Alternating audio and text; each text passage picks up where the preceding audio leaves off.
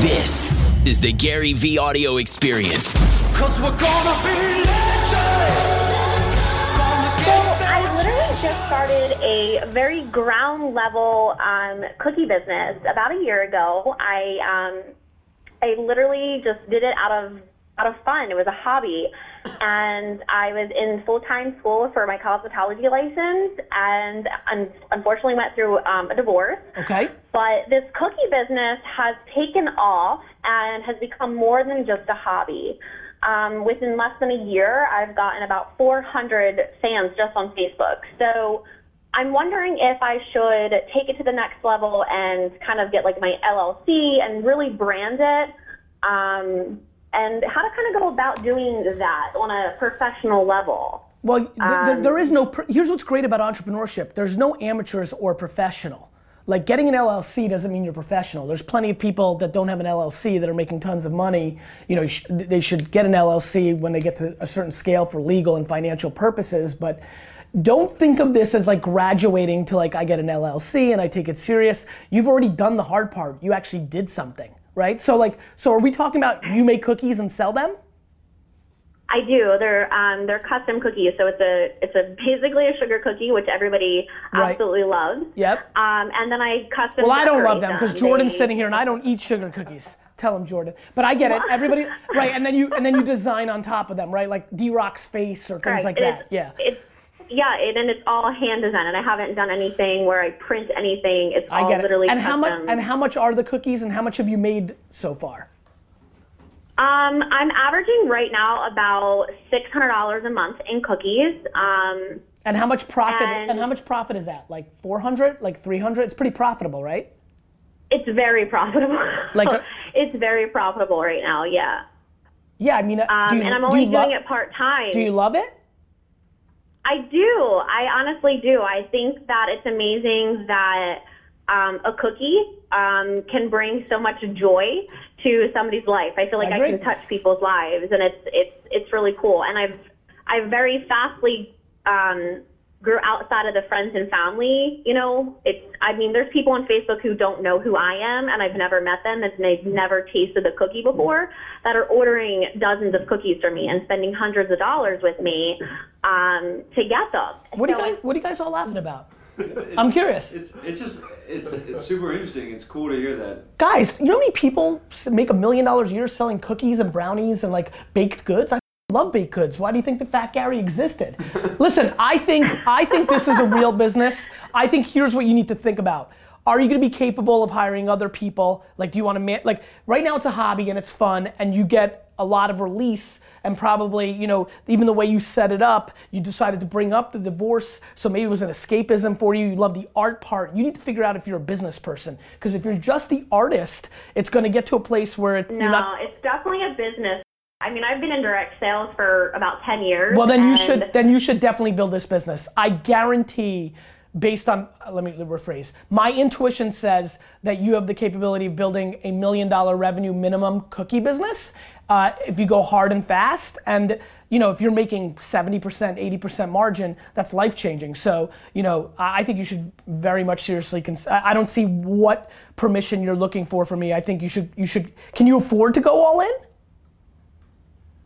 Um, at this point, I don't, I don't know, and I think that's where, where, where do I go? How do So I do it? it's do very- I need oh, to it's look very- for like an? no no no it's very simple what were you going to say do you have to look for what Do I need like an investor? No, do I need no, I knew you were a going to say loan? that. Like, no, like, no. You need to, you need to, you need to, you need to be making cookies right now and putting out content, not being on social media and watching my show. Yes, Gary. No, but I mean, but I mean, I really believe that truth, right? Like, here's what you need to do, and what everybody need, and what everybody needs to do when they've got something brewing, but they're not in a practical place yet to jump all in. They need to sacrifice Yeah. every other second so that you could get the cookie sales from 600 a month to 6,000 a month and let you leap. Like, I want people, if they really love it, let me paint you a scenario that may not be yours, but I'm trying to give value to everybody.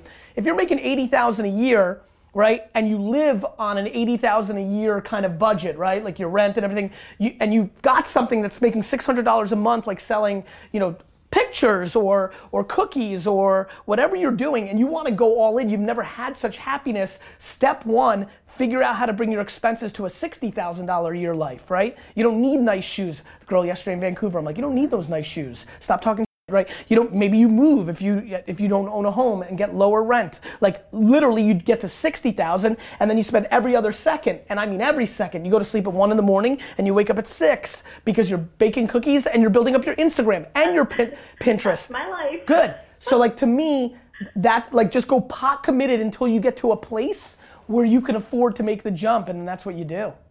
And then you start and then and once you make that jump let's say you got it up to 5000 a month because you subsidized up to 60000 but you were doing it part-time if you loved it and you were good enough to get it to that 60000 when you make the jump and your whole day is that that 60000 gets to a buck 80 real fast got it Yeah. awesome good luck Awesome. Thanks, Gary. yeah you're welcome that was awesome I mean, that, that's the thing. Like, like too many people talk out of both sides of their mouth. They're like, they want this new thing. And I think she's got it. I'm not talking about her. They, they want this new thing, but they they got a, they've got student loans, they've got rent. But what a lot of people have is a lifestyle, and it's too fancy compared to what they want. Everybody's rushing. Last yesterday, I saw a bunch of 19 year olds with nice suits. They need to be living in the basement with three friends and saving that $3,000 and putting it back in their business just we lack old school practicality in today's new environment. So Alex Ikonn, you can check me out, Alex Ikonn. Uh, we created uh, Luxy Hair, 5 Minute Journal, uh, productivity planner coming out. So the question to you is very Yes. business related. Please. Um, as you know, we built something similar to you. We got inspired off Yes. Crush It. Yes. So did the same thing. Did, did a lot of jabs. Did it Yep. put in a lot of work over Yes. the years. Now Build the- leverage. Yeah, build leverage. Build the trust. Yep. Brand. Yep. You have a substantial business now in the seven figures. Yep. But now that it's been a couple of years, we, we kind of stagnated. Yeah. Uh, because uh, so so my question time. so my, my question to you is, and I think one of the weaknesses here is actually scaling. Yes. So because we try to do everything ourselves, we have a small team, but how do you actually build that team with you? And most important question is that how do you build and maintain that culture and that that love that the same love that you have for the business In other people, and other people. this is a very this is a very Eastern European question. There's very common things that. So the answer is you don't. If you expect somebody else to love your business as much as you, you two are out of your mind. And this is something I try to teach my dad as a young kid. I'm like, Dad, you own the business. How do you want them to love this as much as you do? What you need to do is several different things. The- uh, First of all, thank you for asking me a question. I lived it. I did it at Wine Library from people that are more like you. You guys went to zero to something just like my pops. And how I scaled it was I taught him these pillars, and I taught him these pillars, which is number one, get over that. It's over. They're never gonna love it as much as you. And if you're lucky enough, like I find, like that amazing man behind you, if you can find people that could love it 8.5 as much of a 10, 9.2 as much of a 10, 9.7 on a holy grail moment out of 10, well then you've won. So that's never gonna happen. And it's actually completely, completely disrespectful for you to even want that from somebody else. Because you'd never love somebody else's business as much as you love your own. So why are you gonna try to make somebody else do that? Number one. Number two, the biggest mistake people make at this point is you start wanting to cash in on some of the fruits of this amazing hard work it's a little bit more exciting to dress a little bit better, to live in a better place, to take a vacation, to do all these things. I get it. The way to scale and grow is to have the dollars to continue to scale and grow. If you're doing everything yourself, there's a couple reasons. One, you're perfectionists and don't think anybody else can do it.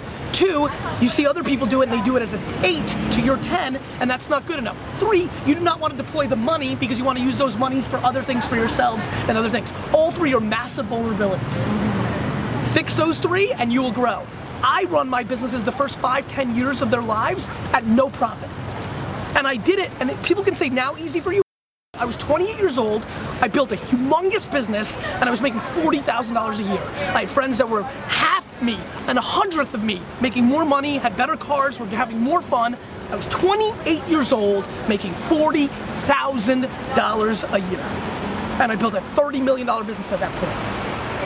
That's eating your own dog food. so get over yourselves and be thankful that people want to work for you and get them to an eight or nine. And you get them to an eight or nine by loving them more. What you did for your audience, you need to do for your employees, employees 10 times more. Biggest mistake entrepreneurs make. They, they treat their employees worse than they treat their customers. Biggest mistake. Treat them better than you treated your audience. Mm-hmm. Then they'll get from a six to an eight, and that's amazing. They'll never get to a 10. It's not their business. Number two, decide how much you want to live great now versus every dollar. Every dollar you take that trip to Spain is three dollars less that you make three years from now. But what if you have still substantial money after vacations, after everything? and Invest it. in- into. People, But people, but how do you find these people who are still eight, even or seven? but easy because you need to treat them better because you got them. You just need to change the way you're treating them. And if they don't get there after you treat them way better, you fire them. And you find people that do react to you giving them more value than they're providing you. Cool. Do you understand? Yeah. Really? Not fully. So that's that's why I'm not letting you go. Here's my thing. You can't get. How many employees do you guys have? Uh, around the world, seven right now. Great. You need to really vet them. The number one thing I would do if I were you is I would call them right after the show and say, "What can I do to make this much better for you?" So, We do good. that. Good. Do you deliver on everything Yeah, they want? yeah, yeah. Great. Yeah, we do, yeah. Well, then you should be having no problem. Then, then, then I'm a little bit more confused. Then either you have not built enough trust with them for them to tell you the truth, or you're just not hiring fast enough. I think we're, We're not hiring fast enough. Good. Because no, because we're, we're we're we're trying to have everybody to be like fully ten. So, Eric, I- you know, We Eric, Eric, Eric's. Er- Eric, Eric was what number in place? 17? 17. He watched Vayner go from 17 to 200. Then, for, for personal reasons, he went to Boston. He's back now, and we're 600. What Eric can tell you, and all the Vayner media employees from 17 to 200, stick with me here. This is not an insult. He knows how many four, five, six, seven, and eights. You need four, five, six, seven, and eights when you're big. Every, you can't make seven tens. That's not how you scale and win. Yeah. That's the secret. It's not about you guys getting seven people to a ten. It's about you hiring 40 people at eight. Okay. But how about the, here's the last question Yeah. follow up. So we're at six, seven right now, but it's for many businesses. We're trying to split, split them up. Uh, this is actually a question I wanted to ask you for a long, very long time. If you're starting, on. yeah, yeah, if so- you had a question that you've wanted to ask me for a very long time, Okay. how wasn't that the question you Okay, started no, with? that, that you needed that preface Got it, to okay, get to this ahead, question. go ahead. Okay, so the question is, knowing you have a successful business, you have Yeah, money in the bank, yeah. everything's great, Yes. business is still growing, everything's awesome. Yeah, yeah, I Go ahead. Yeah, you have dinner. But the thing is, who would you, who would be your first five? Like you have, say, customer service hired, Yes. uh, and one marketing person, but Yeah. who would be your next five hires? I, I'd have to look at your business and understand. So first of all, e-commerce. So first of all, I would reverse. Product. First and foremost, I would reverse engineer you two. Whatever you two like doing the most and are the best at, I would surround the hires around that. I'd let you continue to do that. Because a lot of people try to replace the thing they're Yeah. best at. That's the mistake. S- stay doing what you do best at, and whatever the two of you collectively do the weakest, that's what you hire in order five next people. Okay. Whether that's finance, HR, product, e-com, technology, whatever they are. But what's been your most best hire for you uh, in, in that first kind of in that wine library when you scaled? The what, best- was, what was one of the best hires for you The that, that were best, like the best hires I've ever made have been the friends that I've hired. That's the big secret to me. But um, position wise? probably the financial people. You know, like the CFOs, the, the lead financial person have been the best hires because they've given me a context to, hey, because I'm so aggressive, I, I want to spend every dollar. So that gives a vulnerability. The reason I've never gone out of business is I'm so much better at selling than everybody else in the world. I can always keep afloat, even against my enormous investment. Um, I, so I, at, at, at, at VaynerMedia, I would say Mark Yudkin, the lawyer, creating legal in-house was a huge hire. Uh, Kelly, an early uh, managing director, because she created a lot of context. Uh, and then people that look like Eric, which were disproportionately talented and open for to allow me to mold, because we were all playing a new game. People that are moldable but talented are very attractive. That's a good one. Yeah. Yeah. Cool. Thank you so much. Perfect. yeah. Thank you. Appreciate it. Uh, I've got a spin. I've got a spin for episode 107. Uh, and here's how we're going to do it I'm going to ask myself a question. Hey, Gary, great show. Totally obsessed. My favorite thing now, ahead of Game of Thrones. Uh, anyway, uh, uh, here's a question for you. If if you had a business or a blog or a personal brand or a book, how would you get more people to uh, to you know know about you and to to buy that? To like, how would you get results? I guess at the end of the day, Gary, I'm asking you, how would you get results? Thanks, love the show. Gary, great question. Looking great, by the way. Uh, you know, one of the things I haven't talked about in the show a lot, I've talked about it a little bit, and I saw people get value from it in that local small business biz dev thing, is the gross underestimation of distribution in a JV, joint venture environment. There are so many of you on this show with businesses that have locked so heavily into social media, because that's how you view me, as the way to get distribution. You have left some of the greatest opportunities on the table, including if you are not hitting up the top 100 blogs in your space, if you're selling cupcakes and you literally aren't spending the time to figure out what the top 100 cupcake content sites are on the internet, and then sending an email and saying, hey, I'm India from India's Cupcake Shop.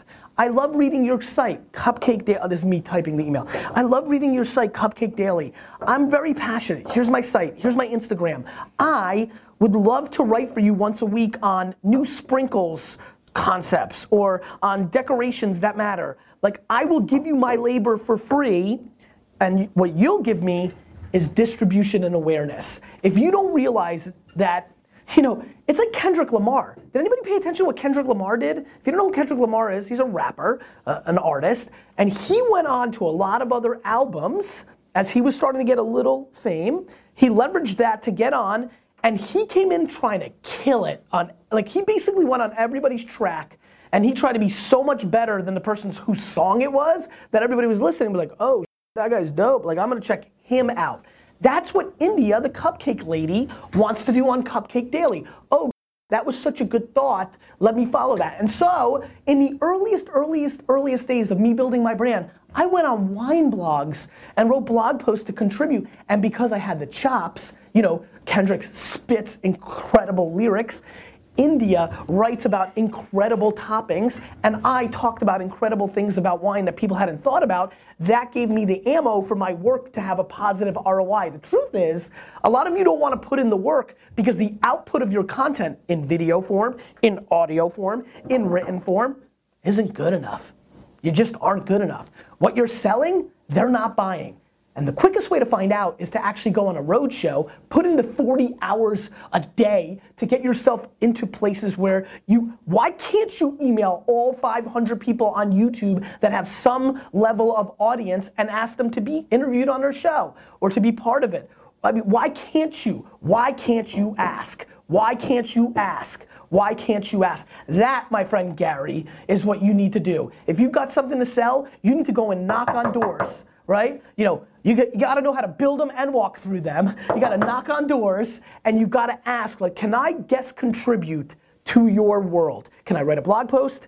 Can I can I just show up and like how do I bring value to what you need? Because all these people that have homes, that have audiences, they need more content to feed them. Content costs money. So people coming in and contributing, it's the ultimate kind of leveraged deal. You come and you write for me for free because I need it, because I need to keep feeding the kids I have in the room, and you need kids for what you're gonna do. And that is something that 99.999999999 of you are absolutely not doing enough of. Putting in the work to get in front of audiences to be discovered. Putting out a picture on Instagram and holding your breath and hoping somebody's gonna see it because you used hashtag isn't enough. Go out and take it.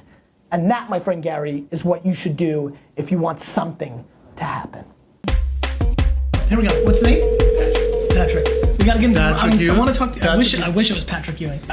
This Patrick? Patrick, this is Gary V, and you're in the Ask Gary V show with Sasha V. No way. Yes, Patrick. Yeah. Where are you from? I'm from Denver, Colorado. Love it. What's your question?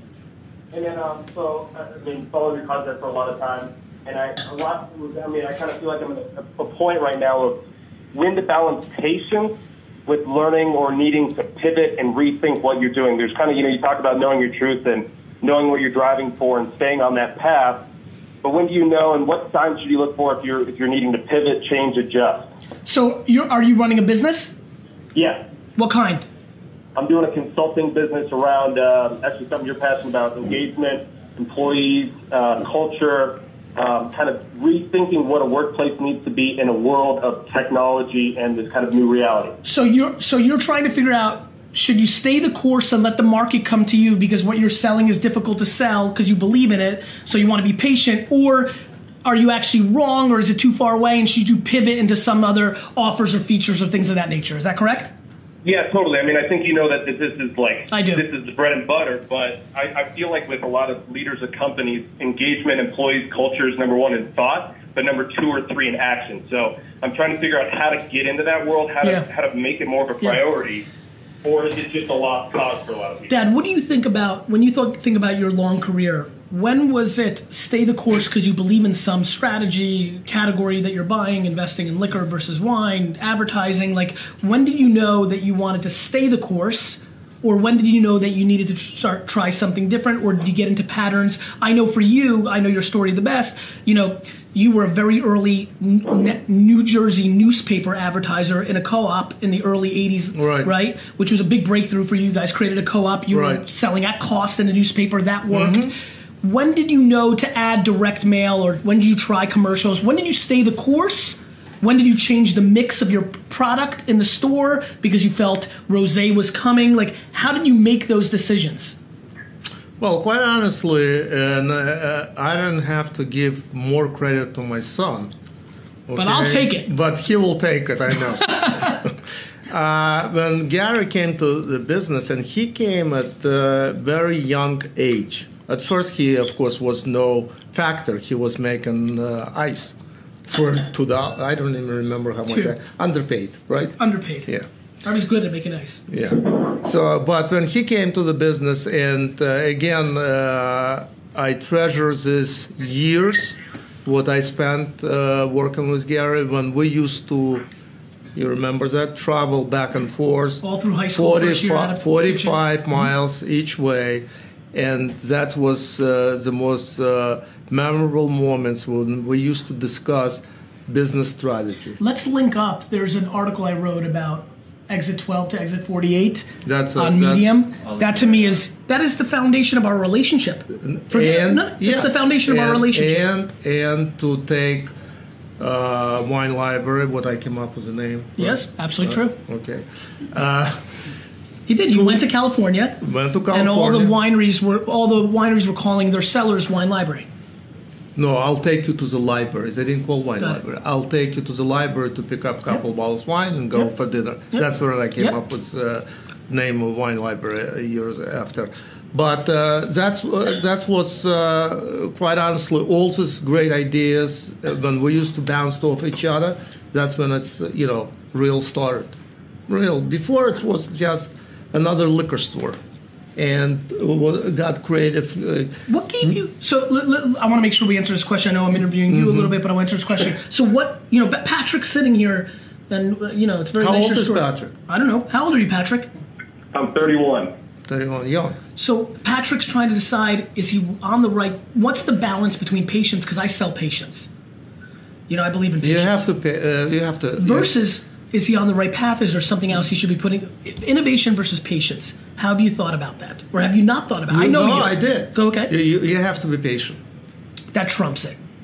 Who said? I'm asking. No, not Trump. That Oh. trumps. I was, I was no, that that that is more value. You think the patience part is more valuable? You have to, you know, you have to believe and stick to it to what you believe. I mean, that's uh, you know, you you can't you can't try something and uh, you know two days later or two years later said okay. uh, It's, That's my know. biggest problem with. I think you know that's something I always yell about with our employees, and you know I, Yes, I like yes, right. That's your style. Yeah. no question about like it. I don't mind if it the new. I display- always held on to too long a lot of times. To Well, this is know. what he's worried about. Mm-hmm. As you're like thinking through, Patrick. Listen, I think the reality is, I'm a big believer in the following: you're not going to know the alternative, so you might as not dwell on it. Yeah. You're not going to know, right, bro? You're not going to know if you waited too long. Like a lot of people have bailed a month before the thing they worked on for two years was about to go. But they don't Yep. know. They don't know that, Patrick. Because they bailed and they were like, oh, that was a waste of my two years. Yeah, And well, I- I'm 100 percent in. I, I, I'm not bailing on this, and I think, I mean, I'm I'm pot committed. I believe in patience. It's just kind of fine tuning it or tweaking it, and I guess maybe the perception to you, and, and I know you're a firm believer in it. Do you think that there's a market out there for Yes. this? Yes, I do. I think culture and the emotions and all the feelings in a business, they're the driving force of the new economy. I, I think culture, m- my dad will tell you, as a kid, as a child, it mattered to me. It was intuitively in me at a very young age. It has emerged as an enormous pillar, and I think it will continue to, it will catch up, my friend.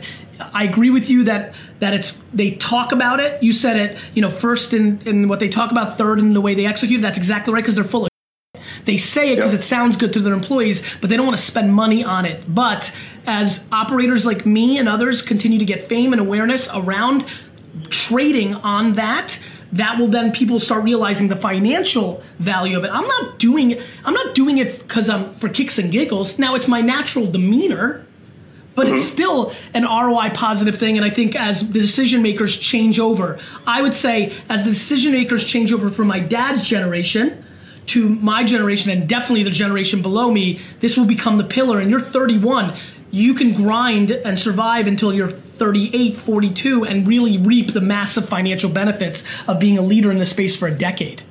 Yeah, and it's, it's kind of interesting. You're right. I think that when I talk to people, there's about a director level and below that everybody gets it, and it seems that once you go above there and people take ownership of the job, they just get scared of change and uh-huh. kind of hold on and, and push back. Dad, you hate change, Yes. right? Like you can speak to but, that. But To your credit, but absolutely. To my, uh, my credit. You know who I want and to call you right now? inspire me to not only inspire you, you actually drill in me to to try to do different things, just like drinking different wine. Yeah, imagine You being know? captive with an 18, 20 year old me in the car for 45 minutes back and forth. My poor dad. I mean, like, I was Yeah. guns a blazing.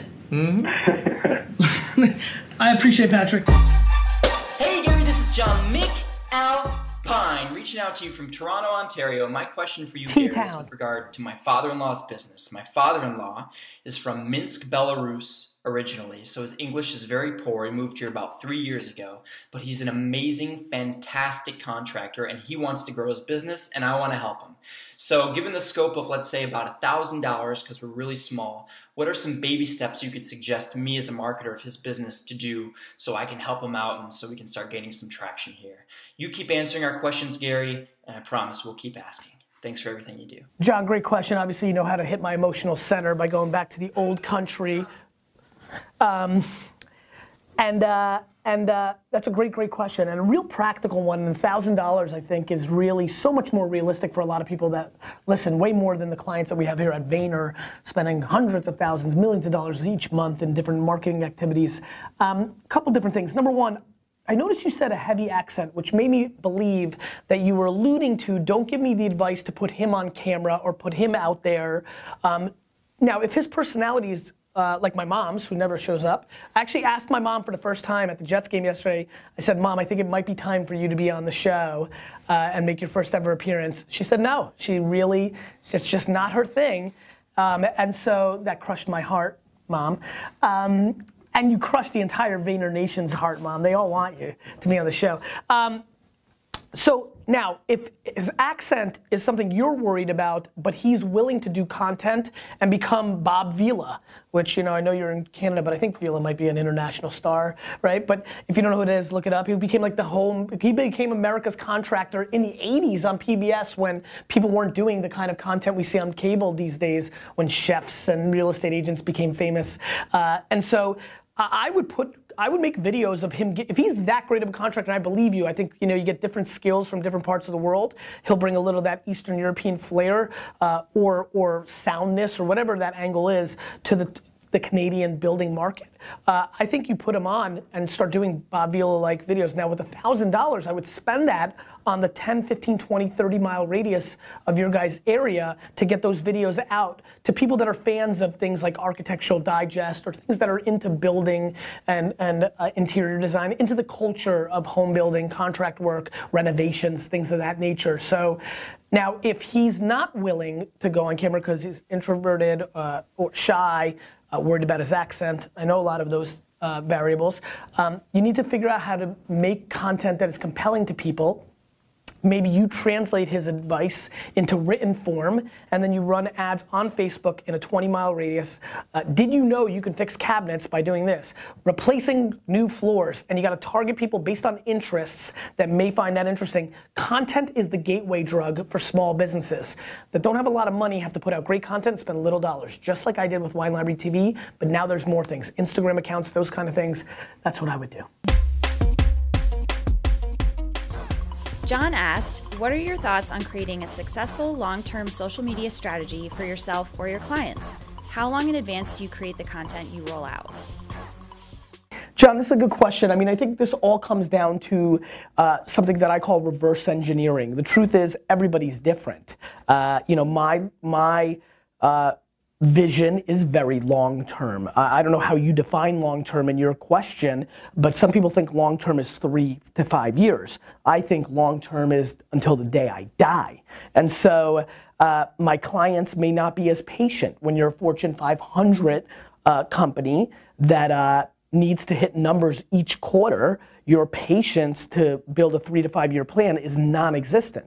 Uh, when you're a Series C startup company that just raised $200 million and you're only burning $4 million, you've got a lot of patience and the idea of building brand and having a, patience game to uh, to your execution becomes more attractive, then we reverse engineer that. Then it's more about branding, Instagram, doing high end video, long form content with no right hook, a lot of jabbing.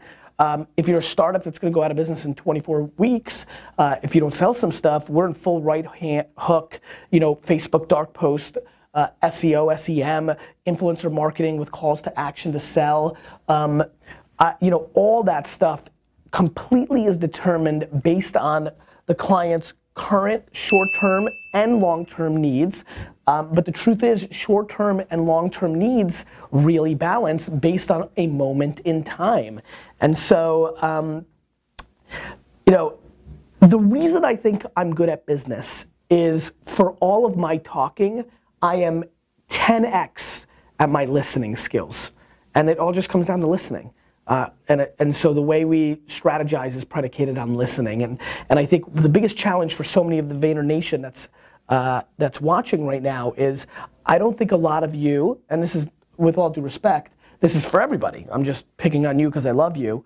Tough love. I think a lot of people aren't really sure um, what they want to accomplish in a one year window versus a five year window versus a 10 year window and their behavior uh, doesn't map to it. I, you know, to me, I got lucky. I just decided it's everybody shows up to my funeral, hedge forever, build up equity, cash it in what, as I need it, if I ever need it, um, which has allowed me to be very patient and and really has allowed me to uh, dictate my behavior of being probably a better human being. And in a weird way, and again, I, think a lot of people would find this funny.